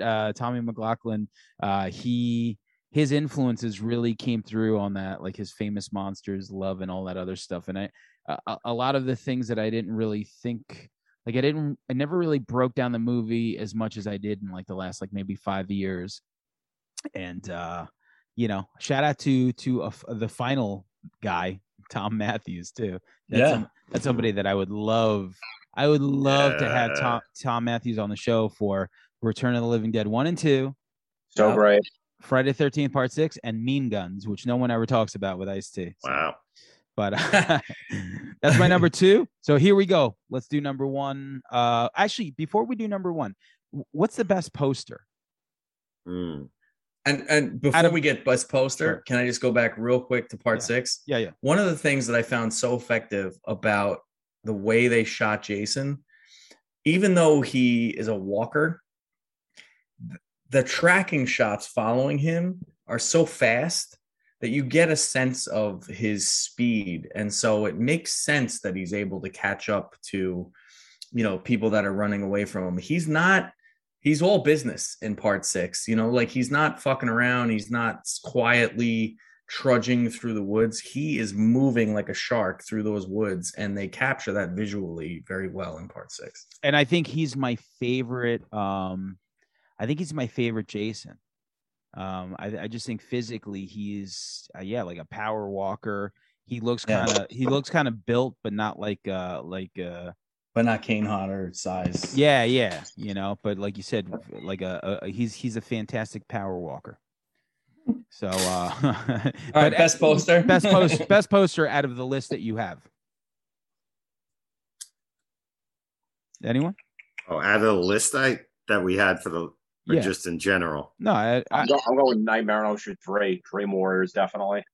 Okay, Chris, it's not on my list, but I think Halloween 2 or 3. Well, 3's on my list, but Halloween 2 is not on my list here. But I love those posters. I love the Halloween 3 poster, the Season of the Witch, with like kind of the swooping in, and then yeah. For me, and that shot and later in the movie is awesome too, with the kids on the ridge. Oh, amazing. The ridiculousness of Texas Chainsaw Massacre 2. The Breakfast Club. Yeah. It's just like when I see that, when I looked at my list, Halloween 2 is very close because Chris is wearing the shirt, and it's just, I mean, like that's about as to the point as to what you're watching as possible. Yeah. You know, so, but yeah, a lot of good posters in this. So, but all right, let's do number one, Chris. Probably no surprise. My number one is the original Halloween. I can't think, you know, when I think about my favorite movie of all time, it's Jaws. When I think about, and that's technically a horror movie, but you know, it's kind of so much more. When I think about my favorite horror movie, my favorite horror franchise, it's certainly Halloween as a franchise. It's certainly Halloween 1 as my favorite movie. It's, you know, Brian said it earlier, it's sort of a perfect movie because you don't need all the trappings of kind of the later versions of what we've got in all the slasher movies. You know, you think about some of just the we celebrate a lot of like the gore and the craziness that happens in all sorts of horror movies. You know, some of my favorite ones are literally because of how brutal they are. You know, you think about Martyrs, and it's got a lot to say, and it's a great film. It's fucking brutal and it's gory, and that adds to the story. With this, movie doesn't need any of it because it's so effective in establishing dread and establishing that, I mean, he's the most iconic, you know, killer in movies for me that I've ever seen. I every time I just literally three things that stick out in my head that will always haunt me forever. You know, him standing behind the Smiths Grove station wagon outside of her school. And so you can see like that he's wearing the mask.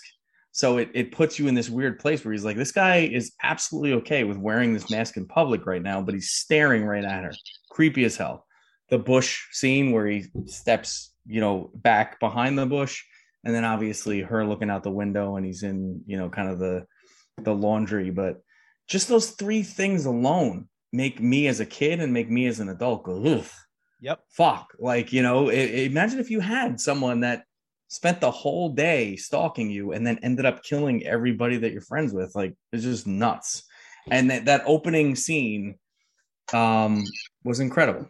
You know, I know this movie owes a lot to Black Christmas and some of the other ones that, like, you know, came a little bit before it, but to put it all together the way they did, I don't know of a better horror movie, quite frankly. Me too. So that's my number one. So I'll jump in as well.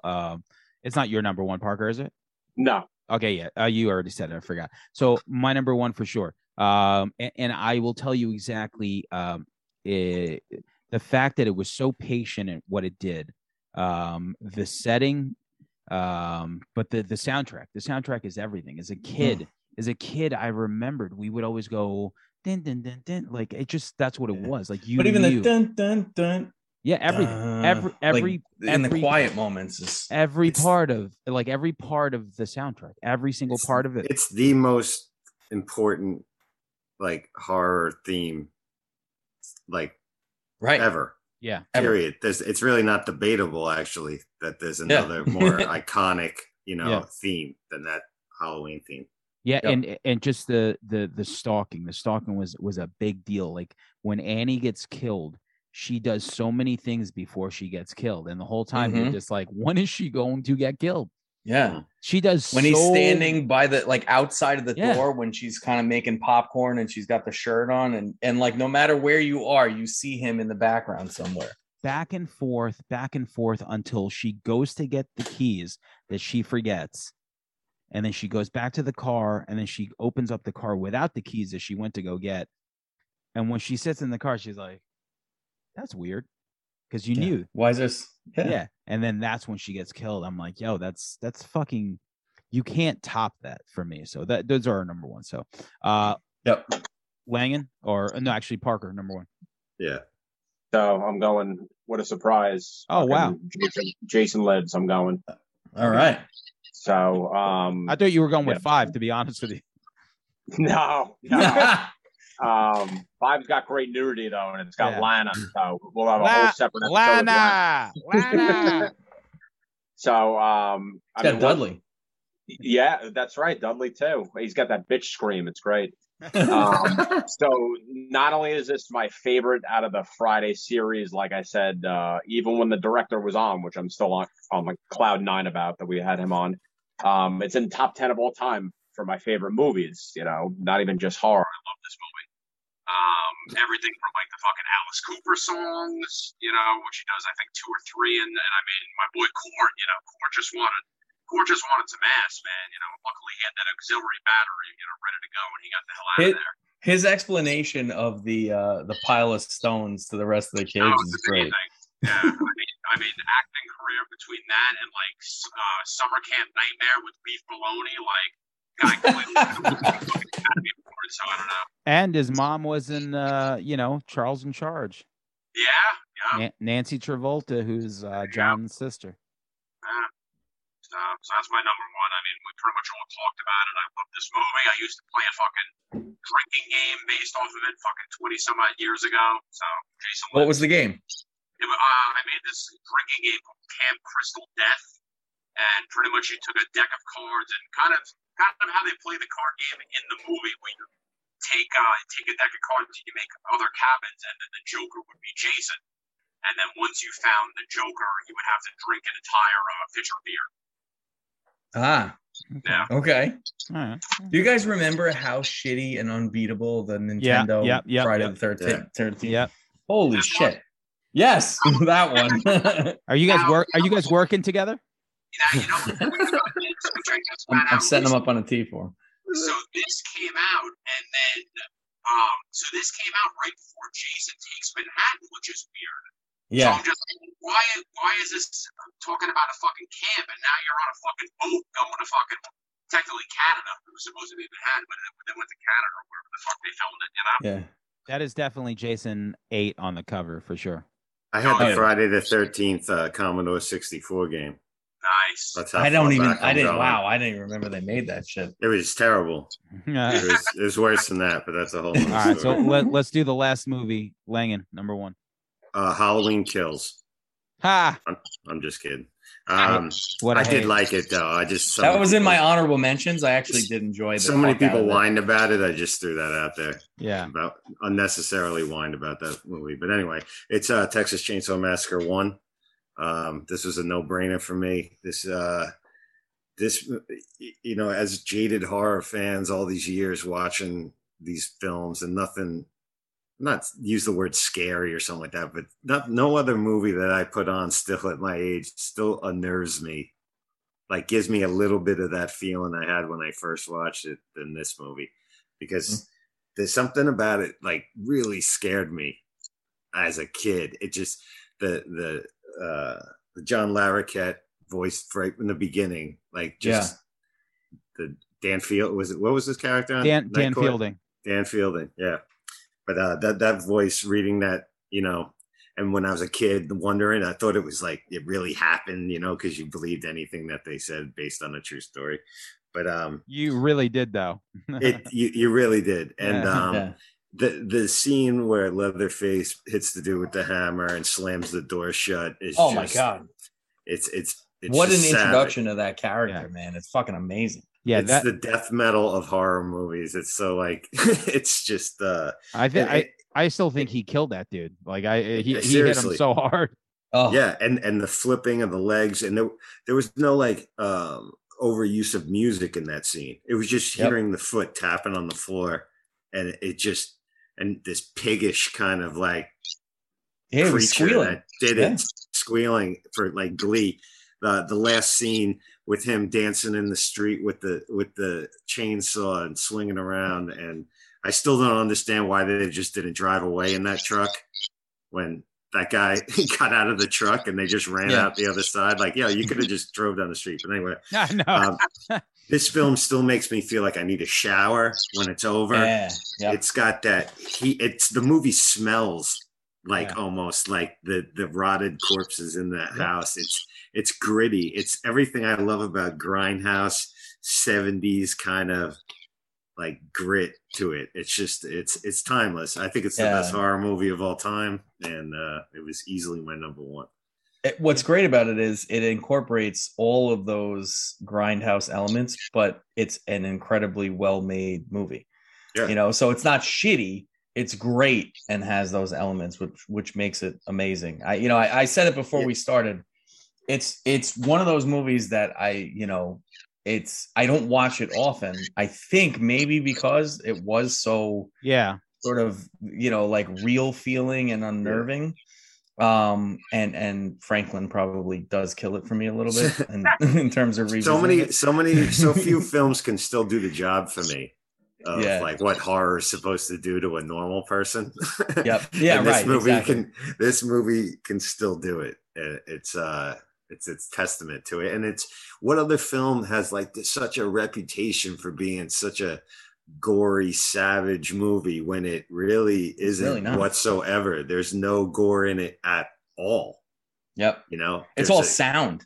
It's like all, when he puts him on the meat hook, it's like you hear it, but you don't actually see it. You know, it's incredible. Yep, and the sound of the chainsaw, it's all implied almost, but it has this reputation of being like atrociously gory, but there's nothing in it. It's all in your head. But. And the new one, it's going to be a direct sequel from the original. It's going to be released next year on Netflix. So I'm looking forward to that. They're really going for that direct sequel mode lately, huh? Fingers crossed for that. Well, I mean, there's only so much you could do after Texas Chainsaw Massacre 2. So, but listen, wait, also one more last quick question for you guys: if these four franchises were baseball players, right? Who's got the best batting average? Who overall has produced the least, like the best? You know. Okay. What do you got? Who wants to go first? Anyway. I'm going to genuinely say, geez, it's not Texas Chainsaw Massacre. Nightmare, technically, you could make an argument the first four, maybe the first five. Halloween has some clunkers. I'm going to go, I could watch the first seven Friday the 13th movies, so I'm going to go Friday the 13th. I totally agree with you. Yeah. Yeah, and we actually did a franchise comparison between Halloween and Friday on Films on Tap. And I think we kind of all agreed our favorite movies still probably came from the Halloween franchise. But if you just put the quantity of watchable movies that you kind of revisit over and over again, it was Friday. Yeah. But now that I've not grown to love 2018 Halloween, but I've grown to appreciate it more. And I actually really liked how batshit ridiculous Kills was. And I've seen that 3 times already. Me too. I could make an argument that maybe I think I like the Halloween franchise more. And maybe it's close, but Friday, I think, has the better batting average. You know what? You're right, because I could go 1, 2, 4, 6. H2O really grew on me because I think the first hour of that movie is very good.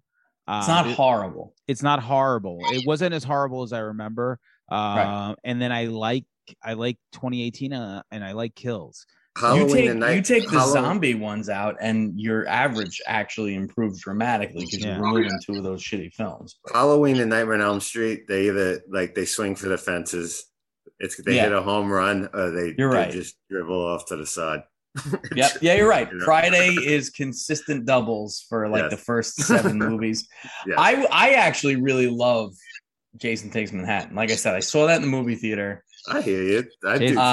The teacher that's like the degenerate who throws the girl in the water, but also wants to fuck the student. It was like that guy is such a shitbag. Yeah, the worst. He's also like a Bill Maher lookalike. Yeah, true.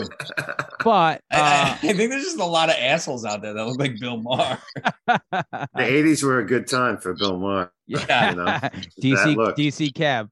What do you got, Parker? What's your best?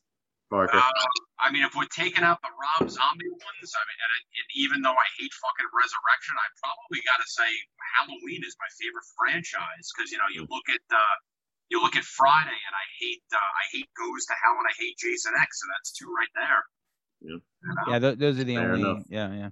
Yeah. Listen, we talked for 2 hours about shit that no one gives a shit about. So after Halloween, after. We're a week late on the episode and we went timing over is everything. 45 minutes and I'm sure Dan Tur is really gonna appreciate this episode, maybe Tim too, because he said he wants to listen to it, so nice. Yo, thanks for doing it. I'm gonna be out in 2 and 2. Later, Chuck. Later, man.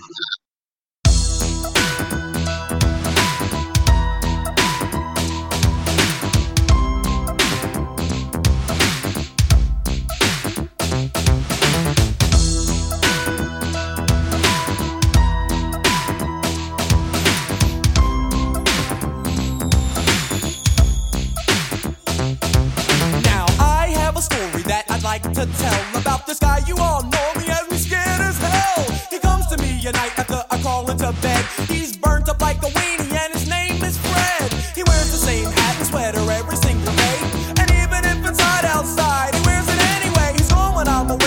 shows up when I'm asleep. I can't believe that there's a nightmare on my street.